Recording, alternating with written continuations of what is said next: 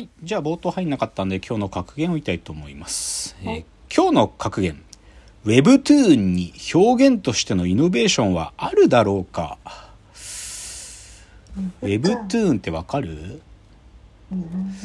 いや、これさ、うーん、まあ一応僕もさ、そういうスタートアップ、IT スタートアップみたいな世界にいるからさ、で、まあ、で、IT スタートアップの中で、ホットトピックってあるのよ、それなりに。まあ、例えば分かりやすくは今は、ブロックチェーン、だから、N はいはい NFT、Web3 みたいなのが大きい一つの。で、もう一つ、でもこっそり影に隠れてるけど、着実に売り上げが立つね、みたいなのの一つのやつで、Webtoon っていうのがあって、それって単純に言っちゃうと、縦型漫画。スマホでこう縦スクロールして読む漫画なんだよね。で、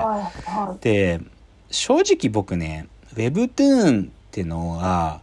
なんかすごいことやってないような気がしてスルーしてたのはっきり言って。うん。でなんだけどちょっとね自分たちが今作ってるものに関係してるかもなと思ってちょっと縦型漫画研究しなきゃなと思ってその Webtoon の一つのアプリ入れてみてねずっと見てみたのこの Webtoon のこの縦スクロールの漫画っつうのを、はい。あのねでかなり読んだよ僕多分。もう本当に研究のために。うんかなり読んでみたけどねフラストレーションたまるね。なんかね100冊読ん 100, 100, 100個の物語読んだと思うけどこうなんか漫画の読む視聴体験じゃないんだよね。なんかね明らかに。こうで一番きついなと思うのはねたずっと指を動かさる動かすことね。うんなんかで言っちゃうとコマとコマが断絶してんのよ。コマこう漫画ってさ一つのページの中にコマがこう何個か配置されてるじゃん。ではい。コマがあって次のコマっていうことは1枚の紙面の中にこう乗っかってるって意味ではこう指スクロール1回に対して1ページをめくるっていうただそれだけだからでもコマはさ複数を同時に読むことができるんだけど、Webtoon って本当に1コマずつがこう下から上に上がってっからさそのそれなんかねすごく疲れるんだよね。なんか疲れるし、やっぱ漫画読んでる体験じゃないんだよね。だからまあでそれが新しいから Webtoon と言ってるんだろうけどちょっと僕はまだここには表まあこれねビジネスという意味じゃなくて表現っていう意味でのイノベーションはここにまだないなと思ったのよね。単純にスマホに最適化したっていうかでも最適化すらされてないんじゃないかと思うんだけど要はコマ表現が間延びしててスマホで見るとしたらこういうことなんだろうけどぐらいな感じで。うんなんでねちょっとね Webtoon ねなんか勉強のためにやってみたけどなんかちょっとねなんかわかんない。僕がただ親父だからここで言ってるかもしれない。若い人たちはもうその漫画読む体験に慣れてんのかわかんないけどうん。ちょっとまだわかんないってそういう話でした。じゃあコーナー参りたいと思います、えーはい。ロフトプラスワンへの道、えーこのコーナーはそのサブカルについて喋るコーナーなんだけど ちょっと今日ねあのこれあんまり言わない方がいいくって今日ちょっとサブカルの話じゃなくてあのまあ歴史の話なんですけど、うんサブカルを喋るコーナーで歴史だったらありかなと思うんだが、ちょっと近現代史の話なんで、その、ちょっと真面目なやつ、今日。うんだからサブカルサブカルとか、なんか、こう、面白い視点みたいなことというよりかは、ちょっとマジなやつ。だから、あんまりサブカルサブカル言わないで、ちょっと今日喋ろうと。で、はいじゃあ、そういう意味での今日のテーマが、えー今日のテーマ。昭和の選択、日本人はなぜ戦争へと向かったのか。っていうね、これ実は2つの番組から作ってるタイトルなんですよ。昭和の選択っていう番組と NHK、あ、日本人はなぜ戦争へと向かったのかっていう、これ2つとも NHK のドキュメンタリーの番組なのね。うん。でまあその8月11日ですからね今日は。まああのまあ終戦前後終戦記念日前後なんでなんでちょっと戦争のこと考えていると。ででね、まあ、戦争のこと喋るっていうのはさなんか本当にいろんな角度あって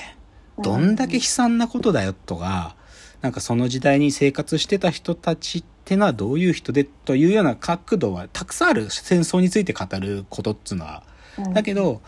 僕はね、なんかね、これはこの10年戦争について考えるとき、一番こう、そこってどういうことなんかなってずっと考えてる一個の見方はね、あの、開戦までの日本っていう国の流れなんだよ。うんなんか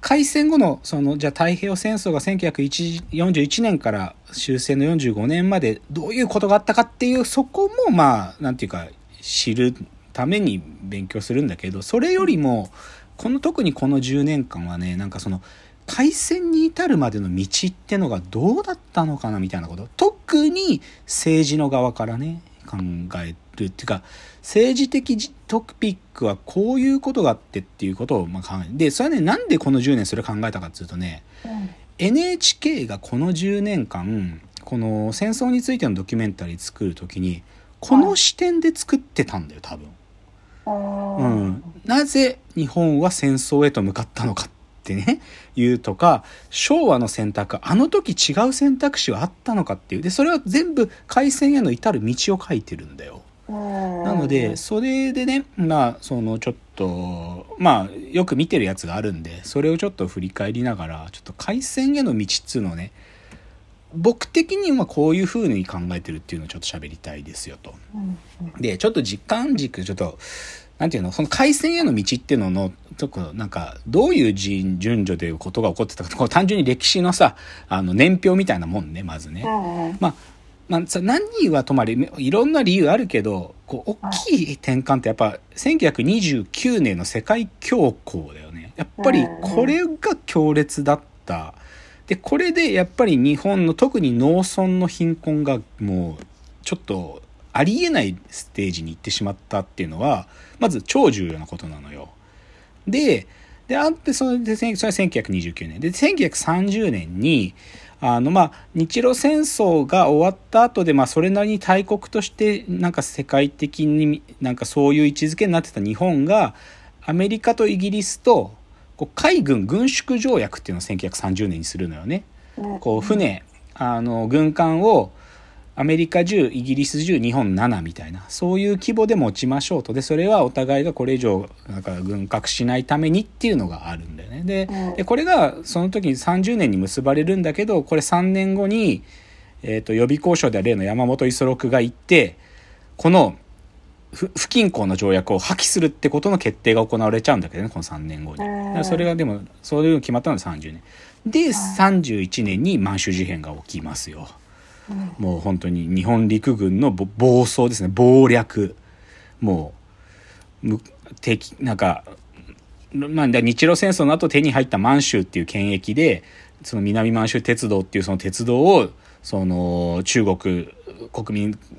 党の軍が爆破したっていうね。もうか完全に嘘ですよこれ。嘘。嘘でそれで満州を自分たちのなんかもう軍事的行動をしてでその翌年満州国を作っちゃうわけね。満州国。建国は1932年。で、この満州でのなんか出来事があって、国際的に孤立をつかめてって33年に国際連盟を脱退するわけね、日本はね。うん、だからここはもう早いよね。満州でのことが起きちゃってから国際的に孤立もう連国連から外されちゃうっていうのがもう1年で起きちゃうからね。でそこから孤立が深まっていく中でなんていうか、日本のそういう自分たちでなんとかやっていくためにっていうので国内が揺れてね。だから226事件っていうのは36年だし。で、じゃあもっと中国でっていう野心が芽生えてきたのが1937年で、盧溝橋の橋爆破して日中戦争が始まるみたいな。37年ですよ。で、で、中国での戦争っていうのはもっと簡単に終わると思ったけど、なかなか終わんねえって中で、あ、これはちょっといろんなとこと手組まなきゃなみたいな話で、まあ、